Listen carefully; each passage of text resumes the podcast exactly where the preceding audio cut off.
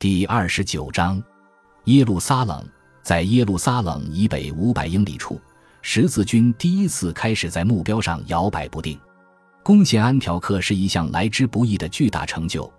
但也将十字军领导层的内部分歧暴露无遗。其焦点问题在于伯西蒙德的地位和野心。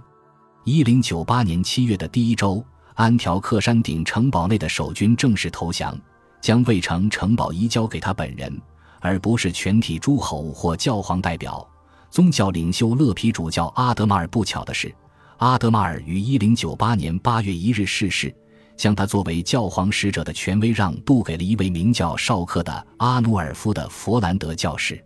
伯西蒙德欣然接收了这座城市，并且搬进去以新任统治者自居。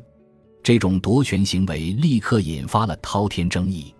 伯西蒙德和其他诸侯在前一年还向阿莱克修斯科穆宁发誓，无论谁占领安条克，都只能是一个需经拜占庭皇帝同意的临时统治者，一如当初十字军穿越安纳托利亚，一路攻城略地时的情形。然而，伯西蒙德已经在卫城城堡上空升起了他的个人旗帜，毫无降下己方旗帜换上拜占庭帝国旗帜的意愿。众诸侯群情激愤，其中有以图卢兹伯爵雷蒙反对最甚，因为他的兵马也占领了这座城市的一部分区域。面对这种情势，伯西蒙德依旧坚持说：“作为第一个进入安条克的诸侯，他理应保有这座城市。”他提到，在十字军最黑暗的时刻，拜占庭皇帝没有派出军队支援他们。根据安纳克穆宁娜的记载，伯西蒙德质问道。我们凭什么要放弃通过汗水和辛劳赢来的战果？对于安娜来说，伯西蒙德在安条克的所作所为是典型的两面三刀和不负责任，体现了他的一贯作风，也为他对其总体上严厉的批判提供了素材。对于雷蒙和其他诸侯而言，这种做法自私自利、罔顾责任到了极点。在穿越小亚细亚的途中。伯西蒙德成为十字军东征中最重要的世俗领袖，而现在，当耶路撒冷遥遥在望时，他却打起了退堂鼓。但是，任何事情，甚至包括雷蒙的强烈反对，都无法改变他的想法。毕竟，在安条克城下挥洒鲜血、历尽劫难之后，总要有人承担起保卫这座城市的重任，防止发生叛乱或抵抗塞尔柱人的反扑。伯西蒙德认定他就是这个人，而他就此建立了第二个十字军国家，与鲍德温新建的埃德萨伯国接壤。安条克公国作为一个位于拜占庭、奇里乞亚和叙利亚北部之间要塞之地的强大国家，其国祚延续近二百年。随着伯西蒙德着手巩固他的新封地的边界，显而易见的是，他的注意力已经不在耶路撒冷了。泰提修斯和布鲁瓦的斯蒂芬以双双西返君士坦丁堡，鲍德温出走埃德萨，阿德马尔长眠墓中，最终于一零九八年十一月从安条克向南出发的十字军已是一支残兵疲旅。伯西蒙德、雷蒙以及其他诸侯之间的争吵使他们的作战中断了四个月，严重打击了士气。即使他们已启程进行此行冒险的下一阶段。领导层之间的分歧仍在继续。根据随军牧师阿基勒尔的雷蒙的记载，普通的朝圣者和士兵们已经开始对诸侯们的懦弱窃窃私语，并且讨论哗变或是开小差，彼此之间说道：“我的天啊，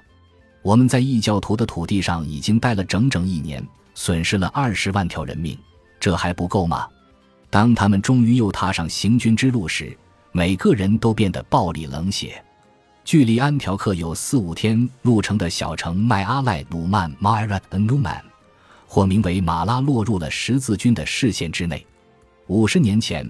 波斯学者和诗人纳随尔·霍斯鲁曾游历此地，并且注意到繁荣兴旺的市场上，商贩们向市民出售无花果、橄榄、开心果和杏仁。这些本地居民的住宅都有石墙和刻有驱除蝎子的咒语的圆柱保护。当十字军于十一月二十八日抵达这里时，市民们冲向城头，开始用石块、飞镖、火、风箱和石灰向城下的军队发起猛烈轰击，以破坏敌人攀登和毁坏防御工事的企图。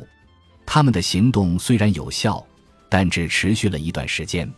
在接下来的两个星期里，图卢兹的雷蒙军中的普罗旺斯工程师建造了一座巨大的四轮移动式工程塔，并努力填满了一面城墙旁边的一条壕沟。而伯西蒙德的士兵则从另一边发动进攻。十二月十一日，雷蒙的工程塔连同云梯和其他的工程器械被推向并抵住城防工事。日落时分，麦阿赖努曼陷落。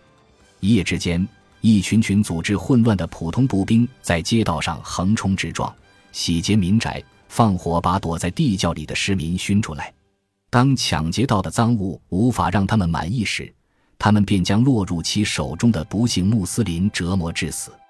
阿吉勒尔的雷蒙回忆道：“妇女和儿童也惨遭屠戮，奴隶被带回安条克的市场上售卖。法兰克人公记史的作者亲眼看见了大屠杀，城市的每一个角落里都堆满了萨拉森人的尸体，除非踩在萨拉森人的尸体上，否则人们几乎无法在城里的街道上行走。随着仲冬时节来临。”无论在城内还是城外，都找不到食物，这与当时在安条克的情形几乎一样。于是，食人行为的幽灵再度苏醒，令人不堪回首。将死者的尸体撕碎，因为他们过去找到过藏在内脏里的拜占特法兰克人公祭史的作者写道。另一些人则把死者的肉切成肉片并煮着吃。在饱食之后，十字军已经嗜杀成性。他们向着下一个目标出发。